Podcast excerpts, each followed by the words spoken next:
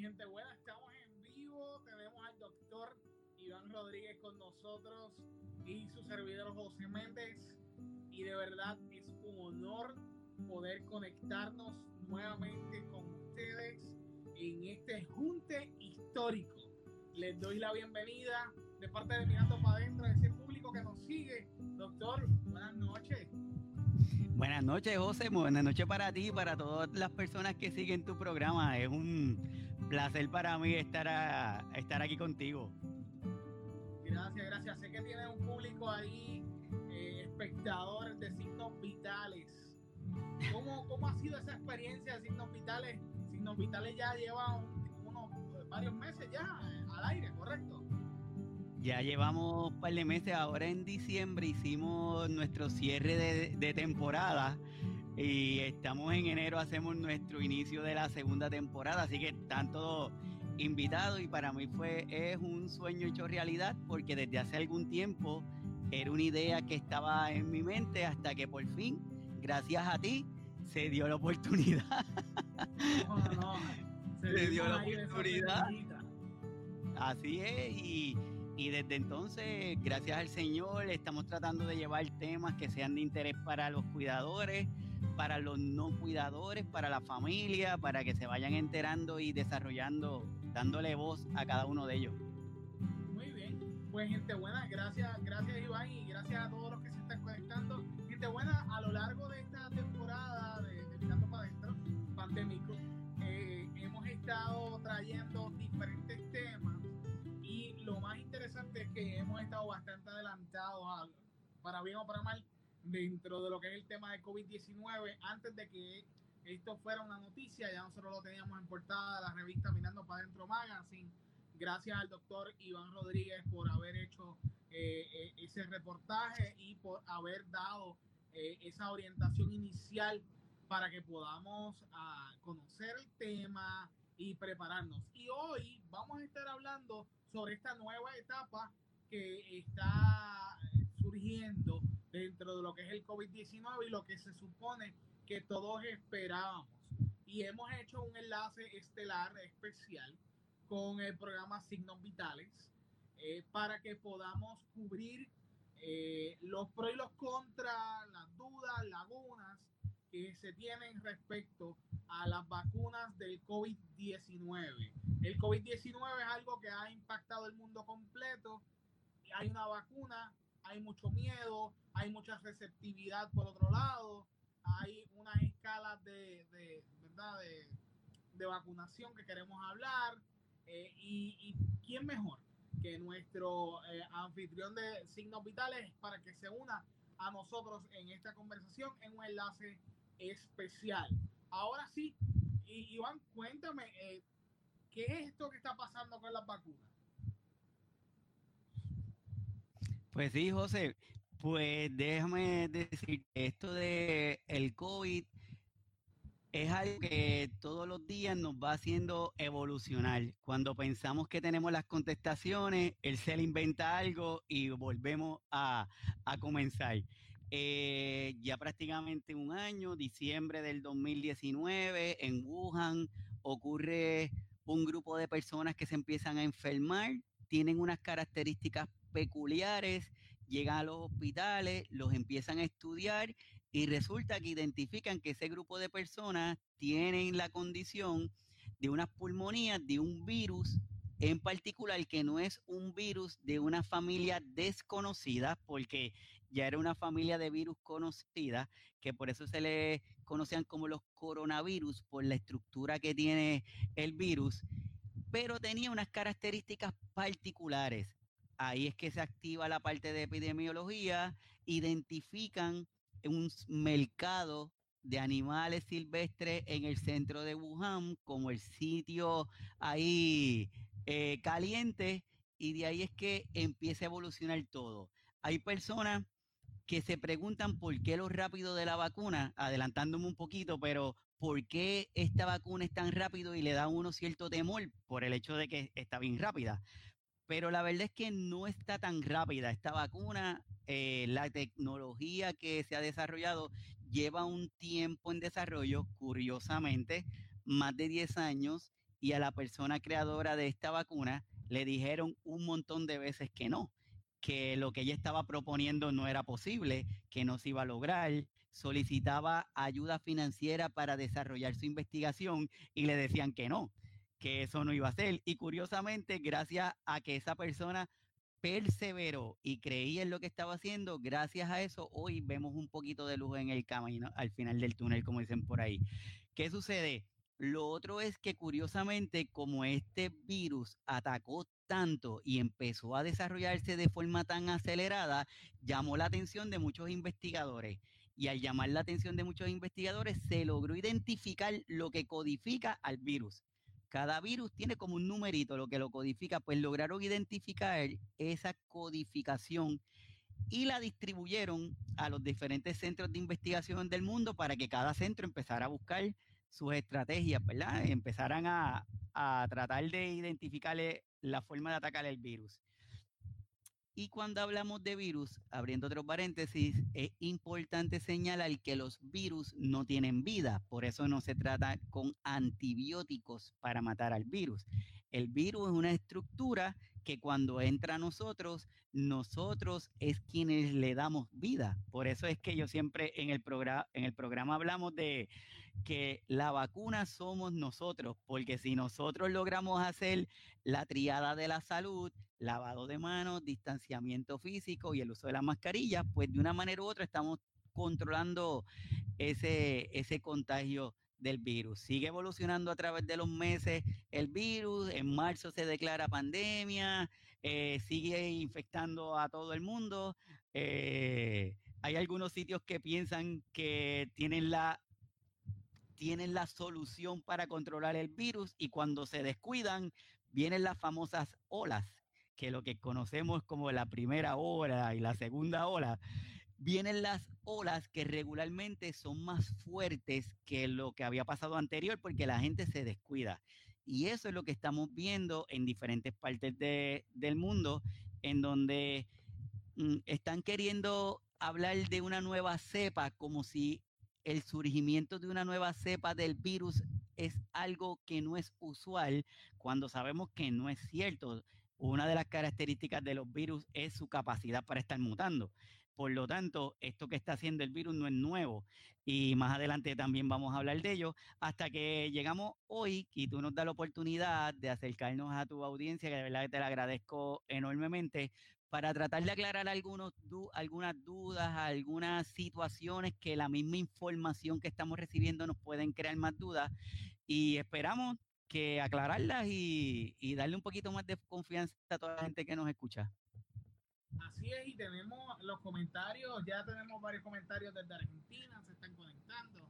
Saludamos a Liliana Bollino desde, eh, espero haberlo dicho bien, desde Argentina, eh, y a Sonia Oquendo, que, que, nos agradece la claridad con lo cual hablamos. Agradecemos a Wanda Sepúlveda por sus bendiciones y a la gente que se sigue conectando y saludando a Carmen Torres, Ineida Oquendo eh, y todos aquellos que se siguen uniendo. Y tengo una, una pregunta crucial. Lo hemos visto, eh, normalmente la vacuna, y esto, back to the basic, normalmente una vacuna es el virus. Eh, y el virus para que entre a tu cuerpo, para que entonces de esa forma el cuerpo asimile el virus. si es que me explican, ¿verdad? Mejor a mí, yo no soy el, el doctor. Ahora te lo pregunto así ingenuamente. Y este virus, pues, pues nada, no, no, lo, no te afecta, porque está de alguna medida controlado. Eh, sin embargo, eh, se ha generado una nueva dinámica de esta vacuna eh, que nos lo han explicado de muchas formas y tengo dos preguntas. Número uno, basic, ¿cómo está compuesta? Y número dos, ¿esto se había hecho antes? ¿Y cuáles han sido sin, alguna medida los impactos de este tipo de ejercicio. Súper, esas dos súper preguntas. Yo tengo una presentación que la vamos a compartir en donde yo creo que vamos a ir caminando por cada, como que de a poquito, y yo creo que mientras vamos desarrollando vamos a estar aclarando esas dudas. Pero de entrada te, te digo lo importante aquí es que nuestro sistema inmunológico es nuestra, mm, nuestro mecanismo de defensa. Y para que nuestro mecanismo de defensa nos logre defender, primero tiene que identificar a quién nos está atacando. Regularmente, cuando, y bueno, eso se logra y se conoce como la inmunidad pasiva y la inmunidad activa.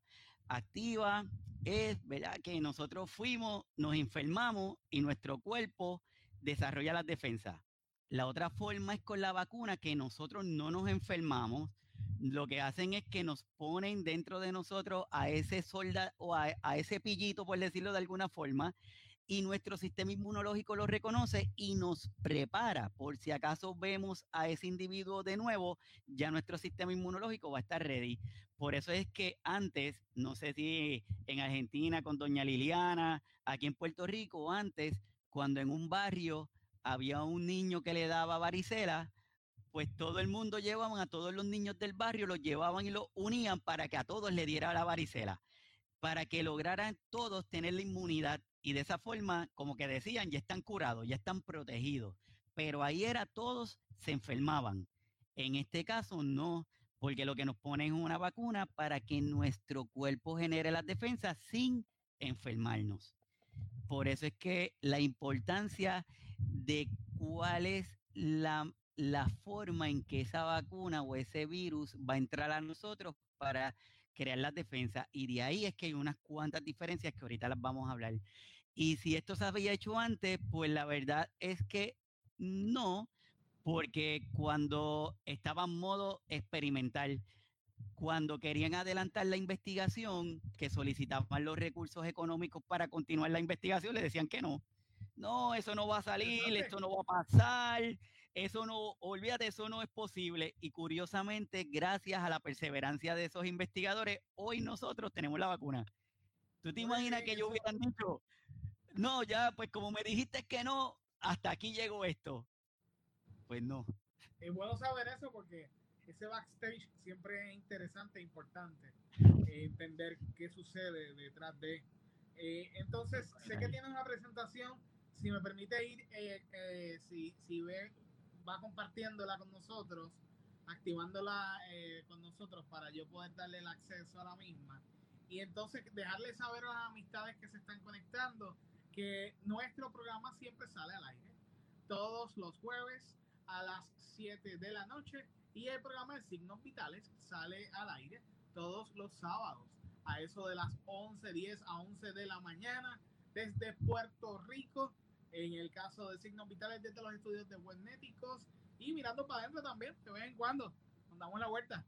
Este, Así es. es nuestra casa. Y quiero comentarle también que si usted gusta alguna, hacernos alguna duda o pregunta, hacernos alguna ¿verdad? salvedad sobre el tema que estamos aquí presentando, siéntase en la libertad de escribirnos a través de los comentarios y poder abundar sobre su eh, duda que tenga en esta conversación. Eh, tengo de Argentina, aparentemente me, me escribe, eh, Liliana escribe porque sembraron muchas dudas con, con, ponerla en Argentina en cuanto a la edad. Así que si en alguna medida podemos hablar de eso en un minuto durante la presentación, Iván, que no se nos olvide.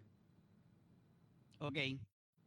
Bien, estamos subiendo la presentación y yo creo que ya, ya se está viendo algo por ahí para que usted, al igual que muchas personas que se están conectando hoy, estamos a 28 de diciembre del 2020, para que ustedes vean, estamos casi celebrando la despedida de año aquí, en un junta histórico, informativo, educativo. Eh, vamos a ya cerrar este año con una claridad sobre lo que es la nueva, la nueva fase dentro de esta recuperación social de lo que es la pandemia mundial a causa del COVID-19. Dejo ahora al doctor Iván Rodríguez con ustedes para abundar más sobre el tema. Pues sí, gracias José y gracias a todas las personas que están conectadas. De verdad para, para nosotros, me atrevo a hablar por José también, es un placer porque esto es algo que nosotros hacemos de corazón con la intención de llevar una información lo más real posible. No lo sabemos todo, lo que estamos haciendo es tratando de buscar toda la data que está corriendo y tratando de puntualizar en los puntos que son más como más importantes o más o más claros, porque hay como muchas veces hay mucho ruido, mucha información mezclada, entonces hoy lo que queremos es eh, retocar algunos, algunos puntos de ellos. Así que, como les dije, la intención de hoy va a ser informarnos y educarnos sobre esta vacuna del COVID-19. Dentro de las definiciones vamos a definir lo que es la FDA, que es el Emergency Use Authorization, que es la eh, esa declaración de emergencia que autoriza el uso de la vacuna, qué es una vacuna y cuáles son los tipos de vacuna. Tal vez ahí logre aclarar o contestarle a José la pregunta, qué es un mRNA y un DNA. Y si una pregunta que hacen bien frecuente, si soy alérgico, ¿me puedo vacunar o no me puedo vacunar? Si tengo condiciones eh, crónicas, ¿puedo vacunarme? ¿No me puedo vacunar? Así que esas cositas hoy las vamos a estar discutiendo.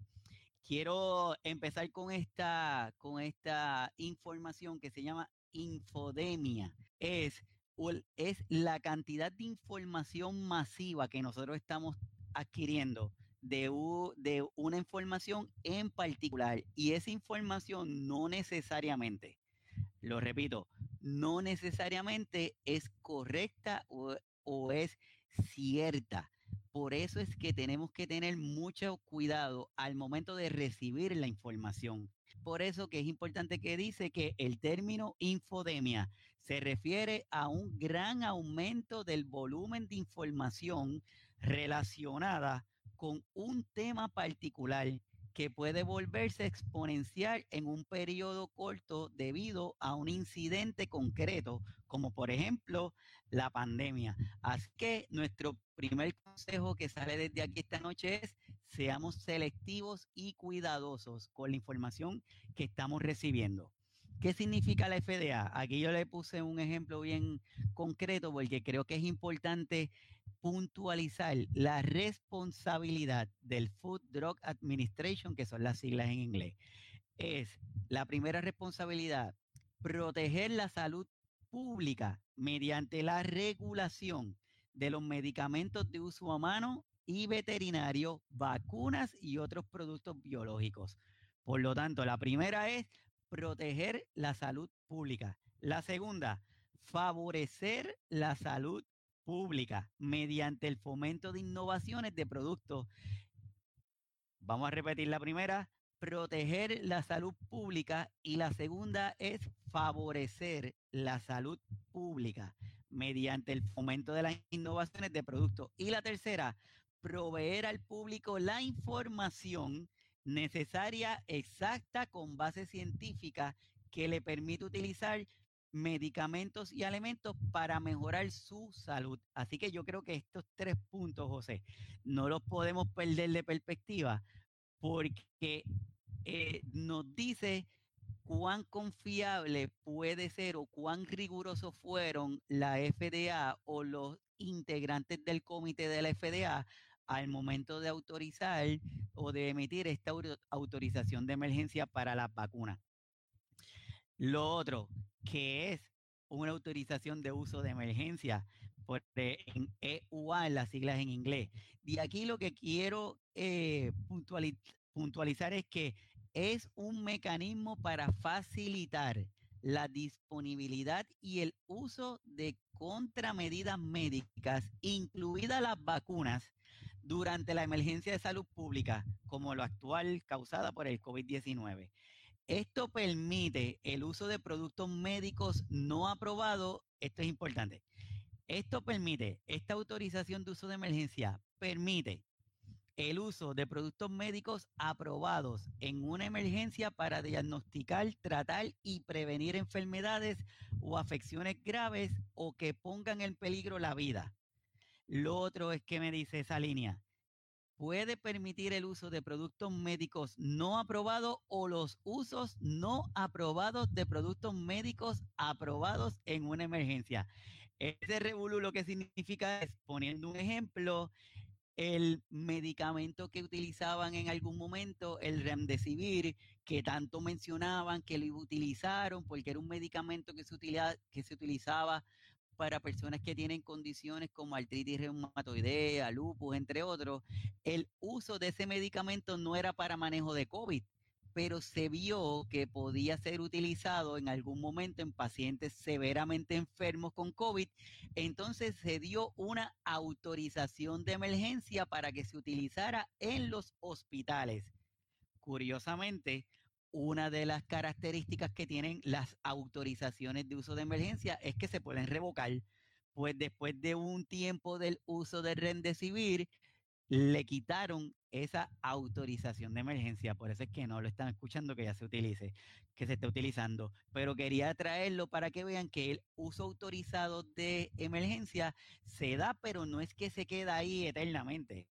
Es por un periodo de tiempo como por ejemplo en esta slide que le estoy presentando, quiero puntualizar en la parte final de ese slide, porque me parece que es importante.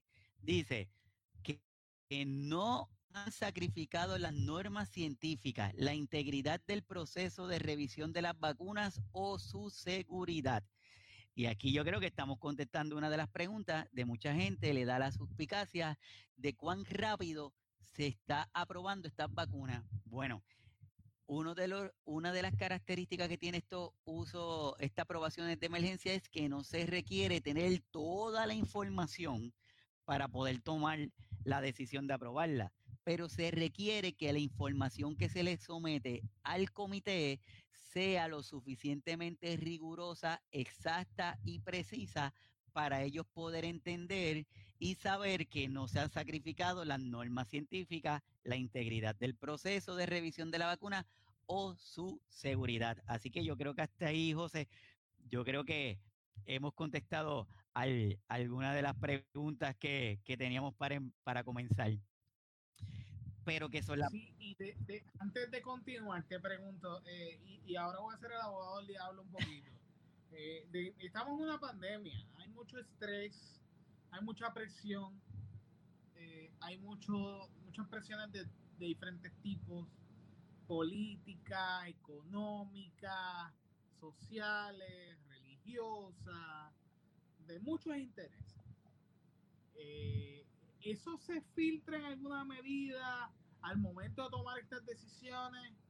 Eh, ¿Entiendes? Y siendo justo y razonable, que, se, que la determinación de aprobar la vacuna fue a buen tiempo y se hizo el proceso completo eh, para poder llegar a, decir esta es la, el camino.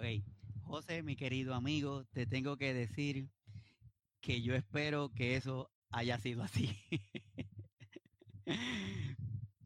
no, no tenemos lo que esperamos que la rigurosidad científica, los componentes, los integrantes del, comité evaluador de la FDA y luego del CDC se hayan dado a la tarea y que sus decisiones, bueno, tanto la FDA, ¿verdad? En el área de las Américas como en el área de Europa, la organización reguladora, se hayan tomado el tiempo para tomar esas determinaciones y no haber cedido a esas presiones y habernos presentado esta opción de, vacuna.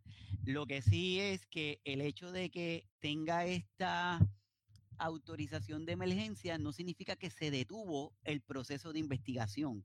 Lo que significa es que le dieron la autorización para el uso masivo, pero el proceso de investigación sigue. Incluso tienen unas páginas que son páginas para darle seguimiento a los efectos adversos que están pasando, que la gente está presentando, que va y los va presentando o reportando en esas páginas. Así que yo espero que la rigurosidad de cada uno de los integrantes sea sea haya sido lo que haya regido la presencia de la, vacuna. Mil gracias, mil gracias, porque siempre cabe esa, eh, eh, esa idea en la mente y es importante también el yin yang, que la gente sepa, ¿verdad? Que ahí está, se supone que entendemos toda la información correcta, pero siempre está su backstage, que hay que estar bien con los ojos abiertos, este, y, y por eso es que estamos hablando hoy con una información clear, eh, bastante limpia, transparente, para que usted no se desinforme. Y veo que dice aquí qué son las vacunas. Cuéntame, disculpa.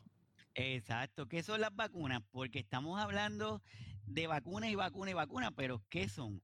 Una vacuna es un principio orgánico o un virus, por ejemplo, que se prepara de, cierta forma y entra a nosotros. Esa palabra que dice inocula significa cuando nos la administran a una persona o a un animal para protegerlo frente a una enfermedad determinada.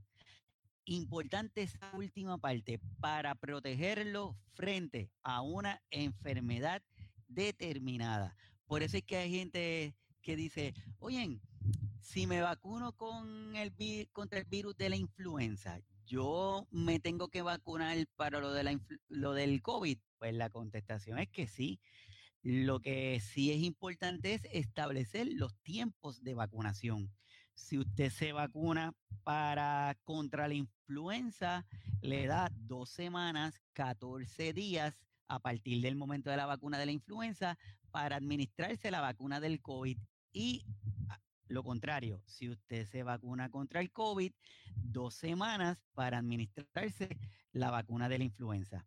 Una vacuna es una, es una preparación de antígenos y antígenos lo que significa es algo que el cuerpo no reconoce y empieza a prepararse para protegernos contra eso. Eh, que es una sustancia que permite la formación de anticuerpos y los anticuerpos son los soldaditos de nosotros, los que van a decir, hmm, espérate que por ahí veo que en la puerta hay una foto de Iván y aquí dice que cuando Iván llegue no lo voy a dejar pasar, pues el policía no me va a dejar pasar. Pues esos son los anticuerpos, que tienen la capacidad de generar una respuesta inmune dentro de nuestro organismo. Echar esa respuesta va a crear esos anticuerpos que van a durar por X cantidad de tiempo. Con la vacuna de COVID se espera que sea por siempre, pero no lo sabemos todavía. Esa es una de las partes que se están estudiando. Y aquí son los tipos de vacunas que tenemos disponibles.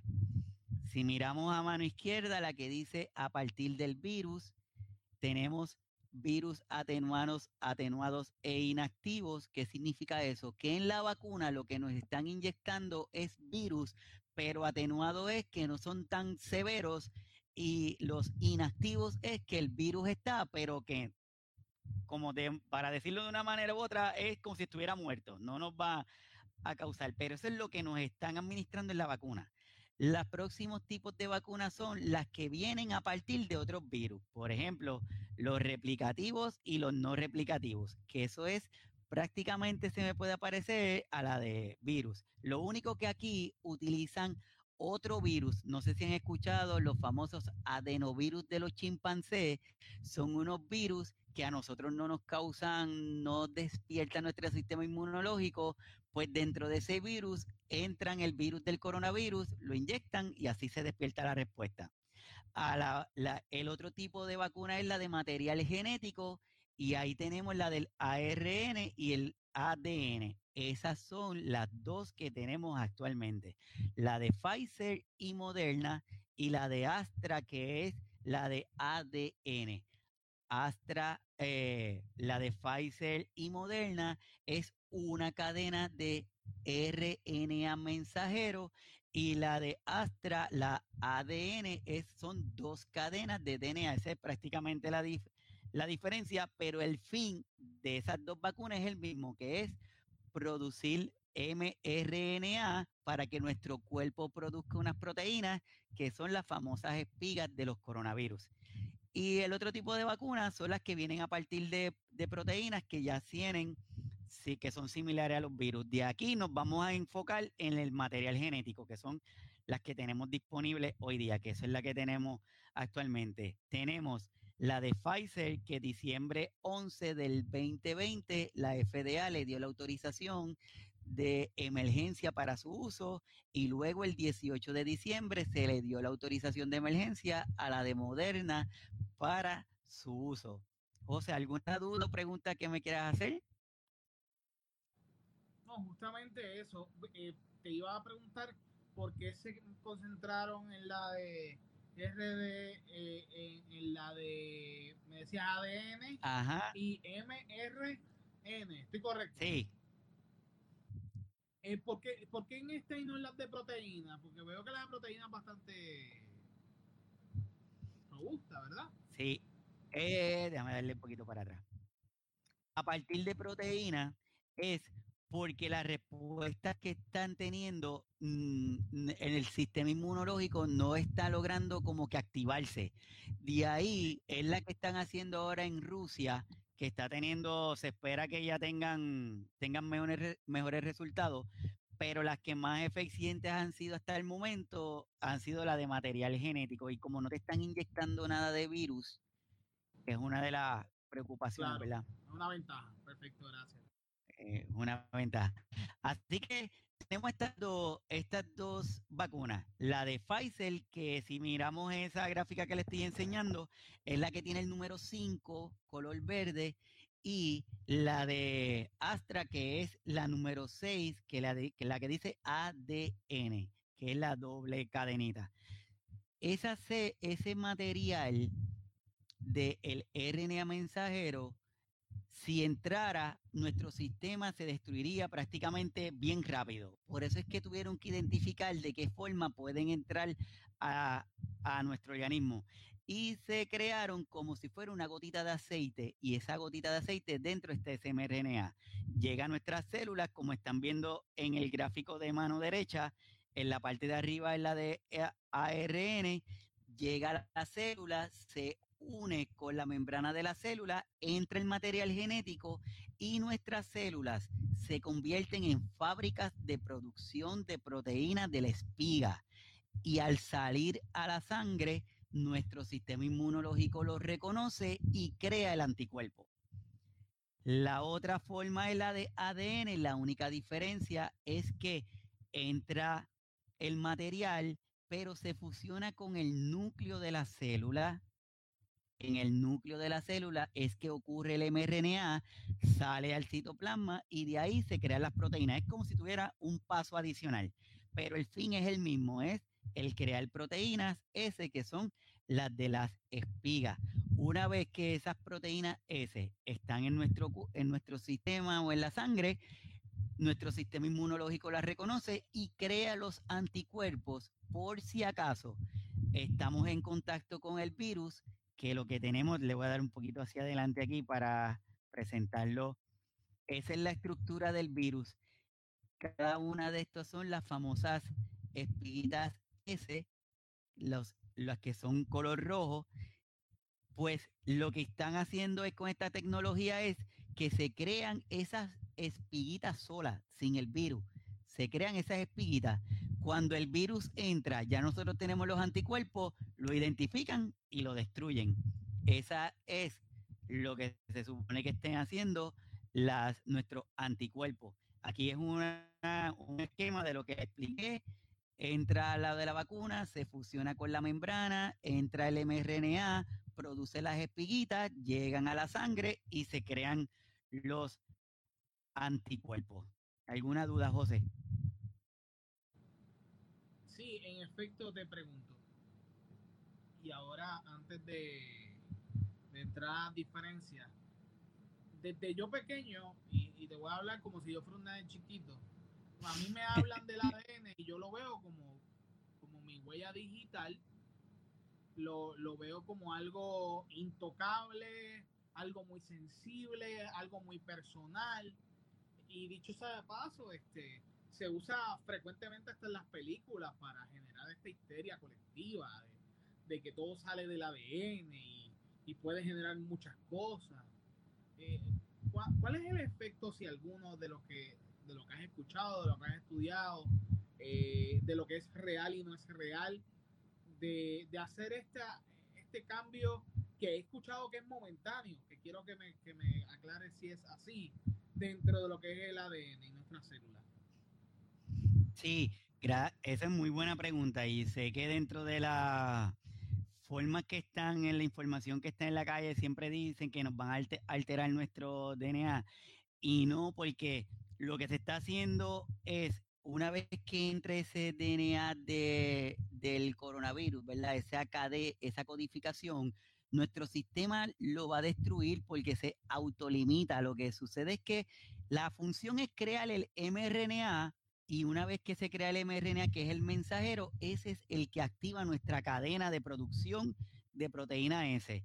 Así que ese DNA que están hablando en ningún momento, ¿verdad? Según la parte teórica y lo que hemos leído y lo que esperamos que así sea, eh, no va a alterar nuestro código genético, porque se mantiene en esa estructura afuera, crea el mRNA y de ahí nuestras células empiezan a producir lo de la, la proteína S.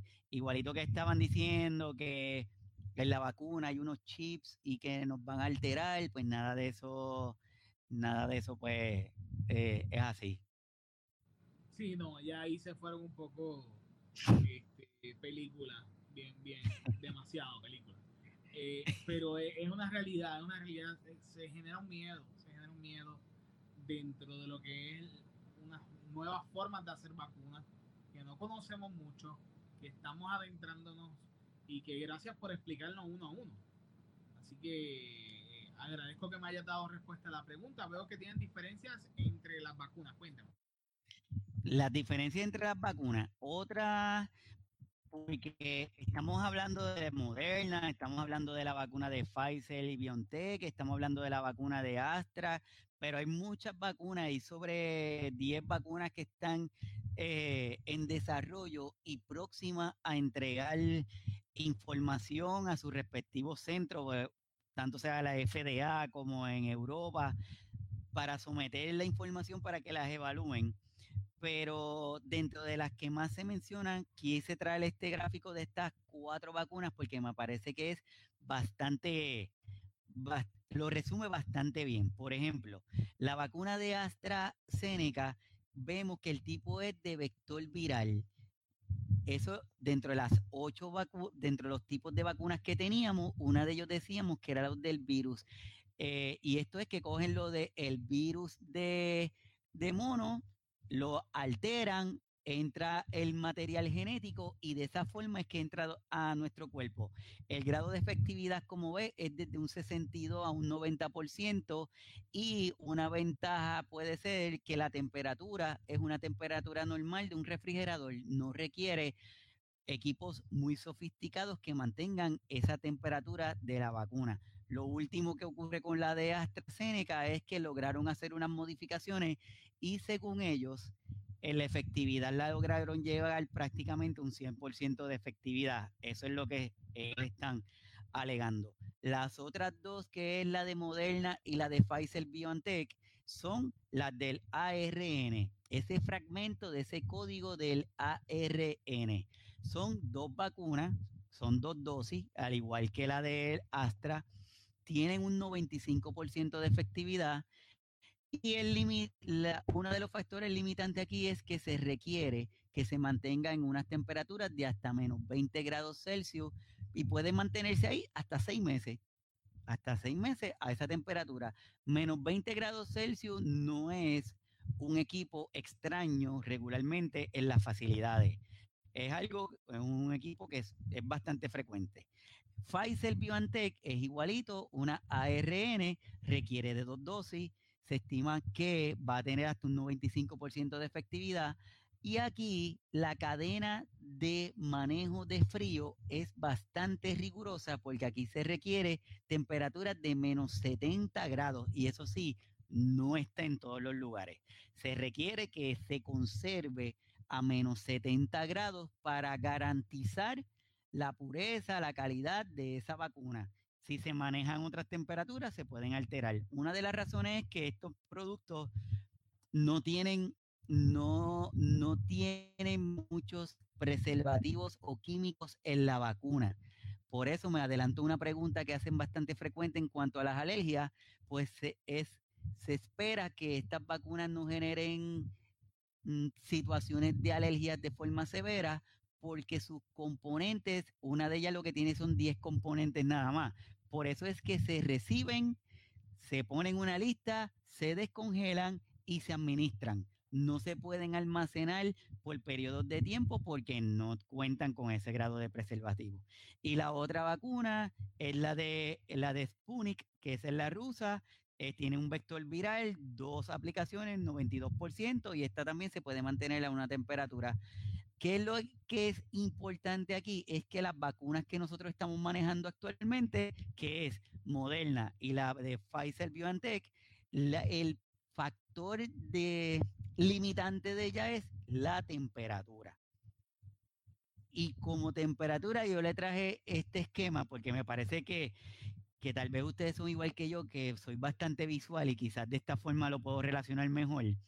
Y aquí le traje qué se supone que ocurra en ese transporte de esa vacuna hasta llegar a nosotros, hasta llegar a nuestro brazo. Pues lo primero, a mano izquierda superior, viene la vacuna, eh, se monta, la monta en unos aviones hacia el país que la está solicitando. Estos aviones, para que tenga una idea, José, muchos de los aviones se tuvieron que reinventar porque las cajas donde están las vacunas, que son como unas neveras, esas neveras tienen un hielo seco, pero ese hielo seco es un hielo a una temperatura, a una cantidad necesaria para lograr alcanzar los menos 70 grados. ¿Qué sucede? que tuvieron que preparar los aviones de tal forma que cuando hubieran el cambio de presión por la altura, no se afectaran las vacunitas dentro de esas neveritas. Así que esto ha sido un proceso bastante retante para muchas, muchas áreas. Por eso es que cuando recibimos esas vacunas hay una mezcla de, de emociones. Una vez que es montada en el avión, llega al país, en el país son transportadas a lo que se conocen como las granjas de congelación. En esas granjas de congelación se tiene que garantizar la temperatura de la vacuna. En esas granjas de congelación puede estar hasta seis meses. En el caso de Pfizer, este es el esquema de Pfizer. Una vez que están en esas granjas, de ahí se distribuyen a los centros que las van a estar administrando, por ejemplo, en los hospitales, eh, en las oficinas médicas, en diferentes lugares, según el nivel que estemos en cada país.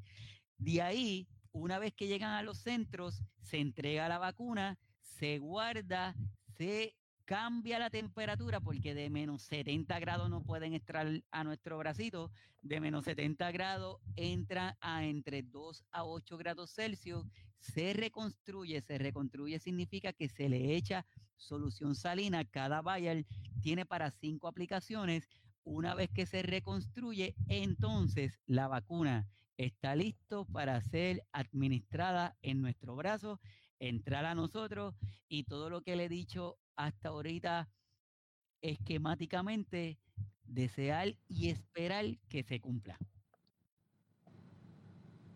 Muy bien, no te escucho muy bien, pero te voy a hacer una pregunta antes de que se me olvide. Tenemos un comentario desde Argentina eh, que hablaba de la vacuna Sputnik eh, y entonces veo que comentan lo viral y a diferencia de la vacuna que estamos recibiendo acá, que es eh, lo que es directamente con el ARN. para efectos de nuestros amigas desde Argentina, ¿cómo ellos deben de recibir esta información? ¿Cuánta seguridad tienen de esto? Eh, una orientación general, por favor.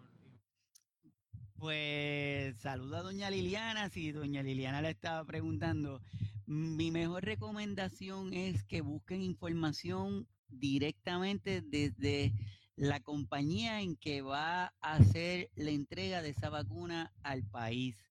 Y desde los, por ejemplo, aquí tenemos al Departamento de Salud, pues el equivalente que esté en Argentina, y buscar toda la información posible, porque como la estructura son diferentes, esta, al decir que es un vector viral, es lo que decíamos de que es eh, está un virus, ese virus no va, de, no va a despertar nuestro sistema inmunológico, pero lo utilizan como un medio de transporte del virus del coronavirus. Por eso es que se conoce un vector viral. Una vez que ese vector llega a la célula, se fusiona y empieza la producción de la parte de proteína. Mi consejo para doña Liliana o los amigos de Argentina es que directamente se supone que la compañía envíen unos, unas hojas de información que hablan del proceso, la rigurosidad, eh, de la efectividad de dónde sale, porque como ves, es un 92% de efectividad. Ninguna vacuna que yo conozca hasta el momento es 100% efectiva, porque va a depender de las características de nosotros, de nuestro sistema inmunológico, del manejo, entre otras cosas. Así que mi consejo es como que buscar un poquito más de data. Si quiere, luego podemos hacer algún live específicamente para buscar información de la vacuna de la Sputnik y, y lo discutimos. Perfecto. Y otra duda que tenía ya en cuanto, y lo hablamos fuera del aire, eh, en cuanto a Puerto Rico y, la, y enfriar y no enfriar eh, correctamente la vacuna. Y esto es algo que, que salió, no lo, puedo, no lo puedo dejar de decir, salió en primera, en algunos memes o algunas primeras planas de algunas páginas donde la Secretaría de Salud, si no me equivoco, o, o alguna representante del Departamento de Salud, estaba con, lo, con Guardia Nacional y una neverita de playa. Cuéntame, ¿eso es, ¿eso es correcto? ¿No es correcto? ¿Es seguro? Después de haber pasado todo ese proceso que están poniendo en pantalla, ¿se sacrificó algo en, el interín? Super pregunta, mira, no se sacrifica nada, porque lo que nosotros miramos desde acá afuera, como tú dices, como una neverita de playa, allá adentro hay mucha tecnología. Hay, y lo que importa es que dentro de esas neveritas hay unos equipos con un montón de sensores que van desde la geolocalización de esa nevera, porque en el CDC, la FDA, ellos necesitan saber que esas vacunas llegaron a donde se dijo que iban a llegar. Y en ese trayecto, en esa neverita, hay un sensor que le está diciendo todo el tiempo que se está manteniendo la temperatura requerida para esa neve, para esa vacuna. Así que sí se ve, se vio muy extraño eh, cargándola como si fuera algo, como si estuviera algo tan acostumbrado. Pero es bastante seguro porque se, porque se mantiene esa rigurosidad en ese microambiente donde están esas esas vacunas. Perfecto, muchas gracias por la respuesta y te dejo, te dejo porque sé que vas al manejo, si no. De ahí algo que está surgiendo y que crea bastante incertidumbre es aquí en Puerto Rico son lo de las fases las fases de vacunación, cuándo me toca, no sé si me va a tocar, cuándo, cuándo llegará, si no llegará. Pues aquí yo le estoy demostrando esto es información que la pueden encontrar en, en el Facebook del Departamento de Salud de Puerto Rico. Se supone que cada uno de los países tengan las fases para que las personas, el público, puedan saber en qué momento les va a tocar esa administración de la vacuna. Y aquí pues nosotros tenemos fase 1A, fase 1B. Actualmente nosotros estamos en esa fase, fase 1A, fase 1B.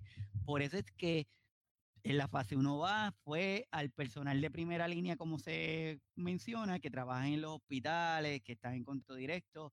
En la fase 1B ya se va abriendo un poquito más, que son para el personal que de la primera línea, pero que no trabaja intrahospitalariamente la fase 1C y ahí empieza ya a abrirse ese abanico de personas que se vacunan y la fase 2 es a la población en, en general. Pero lo que esperamos y lo que se, ¿cómo te digo? Lo que, lo que confiamos que ocurra es que estas fases se vayan corriendo como están establecidas en ese plan que si a usted le toca vacunarse en la fase 1C, que no aparezca vacunado en la fase 1B, porque eso significaría que hubo una falla en esa estructura, en, esa, en ese movimiento de fase, y lo otro es que puede ocasionar un desfase en esa cadena. Y aquí no va a haber engaño. Si hay alguien que se vacunó fuera de la fase que le corresponde, lo vamos a saber, porque a usted cuando le pongan la vacuna le van a dar un cartoncito que es el registro de su vacuna y le van a decir la fecha de su segunda vacunación. Y esa vacuna está registrada en un registro con su nombre. Por lo tanto, al momento de ocurrir una investigación y validar que las personas que se vacunaron fueron las que tenían que estar vacunadas en cada fase y usted no corresponde con ese criterio, muy probablemente va a recibir una multa. No se sabe de cuánto, pero muy probablemente va a ser multado por haber brincado la fase, usted y la persona que lo brincó y todas esas cosas. Así que yo espero que no nos desesperemos. Esta, lo que nos da la oportunidad esta fase es que tengamos más información y a usted, si usted le toca la fase 1C, pues quiere decir que está viendo todos los efectos todas las situaciones que las personas que se vacunaron están presentando y le dan más tiempo a usted para irse preparando, para saber y decir, mm, espérate, que yo veo que están recomendando, yo veí en el programa de José de Mirando para Adentro, estaban recomendando que el día antes de la vacunación o por lo menos de tres a cinco días antes, yo no puedo haber ingerido bebidas alcohólicas que yo debí haberme hidratado de forma correcta, que yo no debí haber estado en periodos de un estrés mayor al habitual. Yo leí y escuché en el programa de José de Mirando para Adentro que una de las recomendaciones es que si yo me voy a vacunar el sábado, por decirle una, un día, si yo me voy a, a, vacunar el sábado, yo debo de asegurarme que mi agenda del sábado, la del domingo y posiblemente la del lunes, sea una agenda lo más liviana posible. No se recomienda que usted se vacune y si que tenga toda su agenda cargada, tanto el sábado, el domingo y el lunes, porque si no, imagínese, su cuerpo acaba de recibir algo que va a activar su sistema inmunológico y usted no le está dando reposo a ese cuerpo, a ese sistema inmunológico para que responda.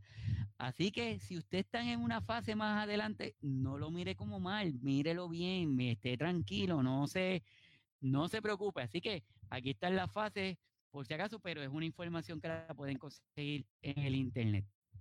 ¿En qué fase estamos?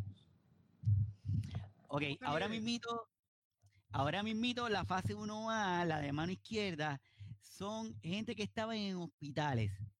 Todo ese grupo de personas era como que los CDT, los centros de cuidado primario. Ahora estamos en la fase 1B, en donde ya son personas o profesionales de la salud que trabajan fuera del hospital. Por eso es que estás viendo aquí en Puerto Rico, los que están fuera de Puerto Rico, aquí en Puerto Rico están vacunando a personas profesionales de la salud en unos centros y tú llegas, son unas filas enormes porque la están pidiendo, están diciendo los primeros que lleguen. Bueno, pues tienes una fila de personas profesionales de la salud que están fuera del el área hospitalaria. ¿Y cuánto duraría eso?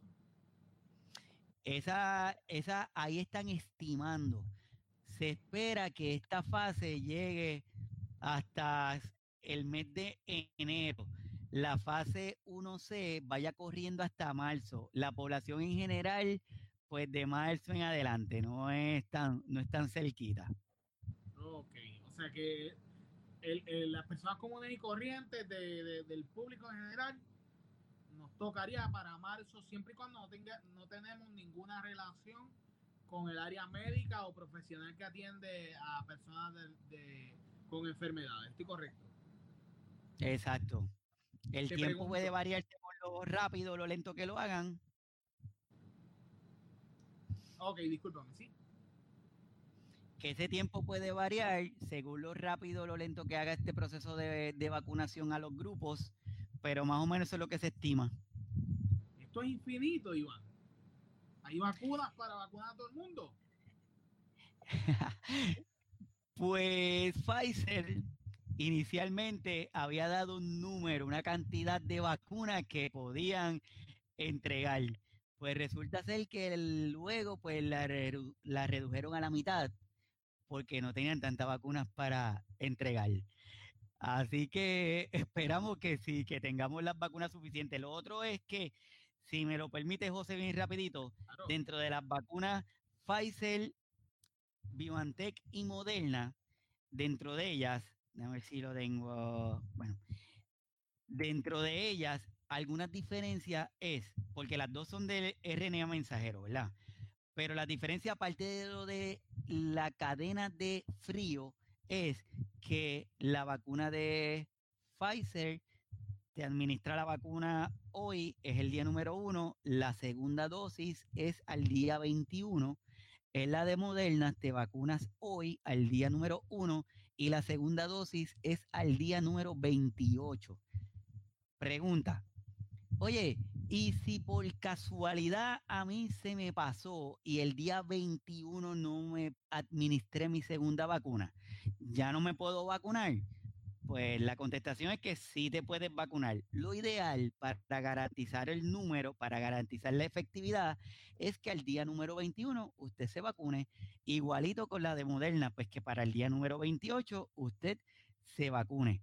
Oye, José, si y yo, mm, como yo fui de los primeros, salí y la que estaba disponible era la vacuna de Pfizer pero yo he leído que la vacuna de Moderna, no sé, a mí me, a mí me da más, más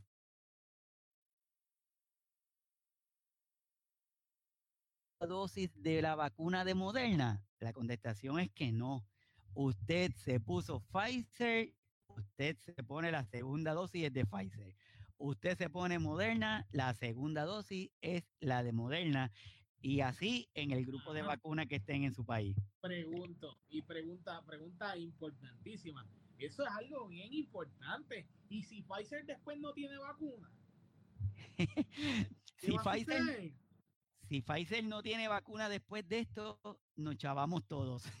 Ajá. O sea, porque si te pusieron la de Pfizer y de momento, pues nada, se, acabaron. Se acabaron. Nada, te dijeron, mira, este, nada, no, no quedan. ¿Qué, hacemos? Sí, tú sabes lo bueno de esto, José. Lo bueno de esto es que al utilizar la tecnología que se está utilizando, no, no se está dependiendo de la generación de otras cosas. Por ejemplo, eh, no sé si, me voy a adelantar un poquito, pero por ejemplo, eh, hay personas que dicen, yo soy alérgico al huevo, yo me puedo vacunar. No sé si has escuchado esa. La, pre, ¿De dónde surge eso? Es porque muchas de las vacunas utilizaban como que, eh, decirlo de alguna forma, un criadero de virus, un medio de huevo donde, donde se criaba el virus. De ahí se purificaban, entraban en la vacuna y de ahí se eran administradas a nosotros. Pero ese proceso de purificación no es 100% seguro por lo tanto, habían personas que si son alérgicas al huevo no se les recomienda porque pueden presentar una respuesta alérgica.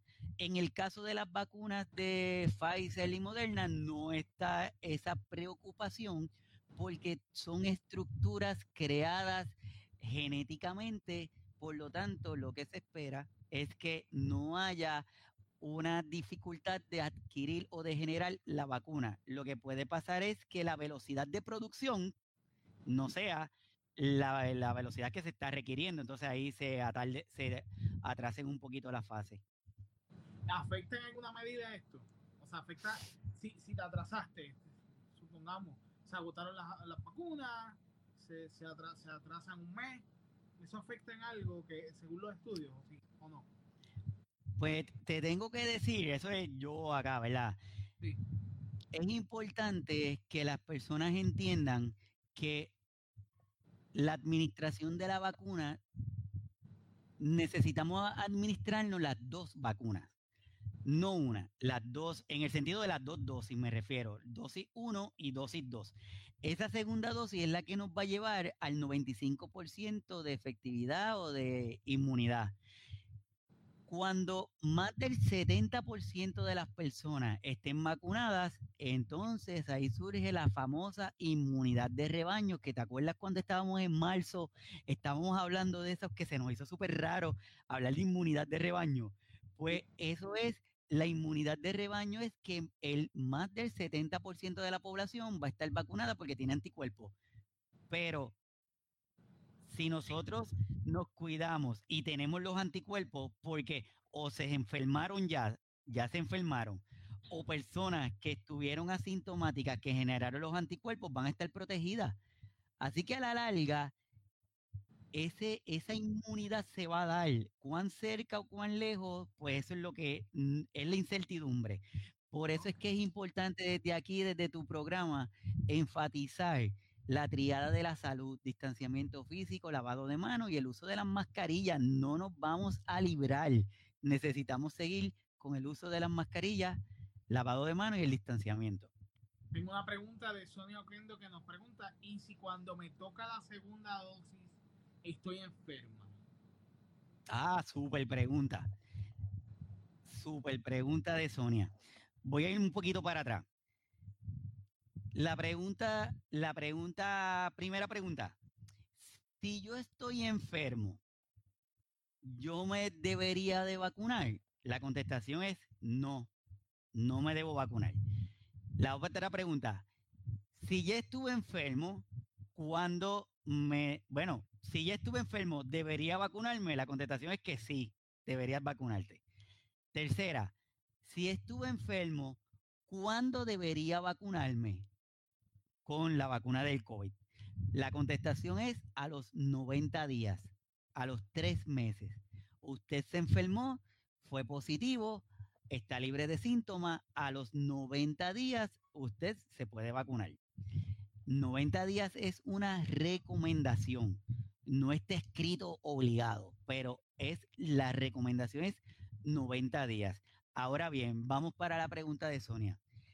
Me puse mi primera vacuna y cuando me voy a poner mi segunda vacuna, estoy enfermo. La pregunta es, ¿cómo yo sé que estoy enfermo con COVID, José? ¿Cómo yo puedo saber que yo, mis síntomas que estoy presentando en ese momento son por culpa del COVID? Y ahí es donde se nos complica un poquito esto. Te digo por qué. Si vamos a pensar que la vacuna, ¿qué es lo que busca la vacuna? La vacuna lo que busca es que nuestro cuerpo genere las espiguitas para que nosotros tengamos anticuerpos, ¿verdad? Ok. ¿Cómo yo sé si tú estás enfermo? Yo te hago una prueba, que son las famosas pruebas moleculares, la de antígeno o la serológica, que es la de sangre. ¿Qué yo busco en esa prueba, José? Yo lo que busco es trazas del virus, pues si yo te hago una prueba molecular y yo te vacuné y el cuerpo produjo proteínas S, me va a dar positivo. La pregunta es, ¿es positivo por la vacuna o por la enfermedad? Esa es la pregunta. Así que es una contestación muy complicada. ¿Qué se están proponiendo? Lo que se propone es entonces es que se tienen que desarrollar unas nuevas técnicas de laboratorio para identificar otras partes del virus para saber si te identifica si estás enfermo o no, porque ya no puede ser por la proteína S, porque yo te estoy inyectando para que tu cuerpo genere proteína S. Así que probablemente si al momento de usted vacunarse o ir a vacunarse de la segunda dosis, que se le hagan las preguntas y tiene síntomas, probablemente no se le va a vacunar, probablemente, porque no se le puede decir, vete a darte la prueba, si me sale positivo no te puedo vacunar. Pues no, porque no sabemos si es por la vacuna. Así que, Sonia, no sé si te contesté, pero un poquito complicada. Gracias, gracias Iván por toda esta información y para ir cerrando, tengo una pregunta de esta que a mí me gusta hacer, eh, nada, por curiosidad. O sea, toda, toda la gente importante dentro del ámbito de la salud se está vacunando. Ustedes están siendo, y te incluyo porque sé que te vacunaste, están siendo los primeros en absorber eh, este medicamento, por ponerle un nombre, este Nobel dentro de lo que es la ciencia. Eh, ¿Cuán riesgoso es esto? Porque a mí me preocupa grandemente. Sí, sí, sí. Mira, al momento en que, al momento en que van y se acercan al comité de la FDA, una de las cosas que se mide es que los riesgos, ¿verdad? Y los beneficios. Pues se entiende que los beneficios sobrepasan el riesgo de la vacuna. Por eso es que se da la autorización esta sin tener toda la data, sin tener todo el tiempo de experiencia de vacuna. Esos riesgos y el beneficio, dicen, ok, lo que tenemos hasta el momento, tenemos una pandemia que se está llevando enredado, está matando un montón de gente. Vemos que hay países que tienen la segunda ola. En cada ola surgen nuevas, nuevas personas que se mueren. Los riesgos identificados en las personas que, que estuvieron en el estudio fueron tales y los beneficios de ese grupo de personas han sido tales. ¿Deberíamos seguir esperando? Sí, no. No, pues entonces le sometemos la aprobación de esto de emergencia. Queda en cada uno de nosotros obtener la mayor información posible de fuentes correctas para decidir si sí me voy a exponer o si no lo voy a hacer. Lo importante es que, como yo le digo a los pacientes, aquí no hay contestaciones ni correctas ni incorrectas. Aquí hay contestaciones que se deben basar en una evidencia y usted tomar la decisión pensando que tuvo toda la información correcta para tomar la decisión que usted tomó. Así que yo pues tomé el beneficio riesgo, nos pusimos la vacuna y hasta el momento pues está, todo bien. Está perfecto. Y te lo pregunto, ¿verdad? Porque yo sé que mucha gente se lo ha preguntado. Eh, y, que, y que pues ha, habido alguna preocupación al respecto porque dependemos de ustedes eh, y nos preocupa también la salud de ustedes, que no se expongan eh, y que no estén dando la milla extra mucho porque los necesitamos saludables, ¿verdad? Así que te agradezco, no sé si tengamos alguna otra información que vayamos a cubrir. Oye, en este enlace especial de Mirando para Adentro y Signos Vitales, eh, para hablar sobre las vacunas del COVID-19. Doctor, ¿nos queda algo por, por hablar?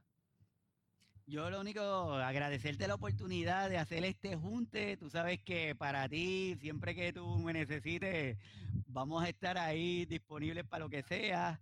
A las personas que se han conectado, gracias por la confianza, que sabemos que hay mucha duda, hay mucha incertidumbre y se vale, pero por favor, tomen la información, eh, asegúrense que tienen toda la data que ustedes entienden necesaria, busquen la información de sus fuentes más correctas, no se olviden de las mascarillas.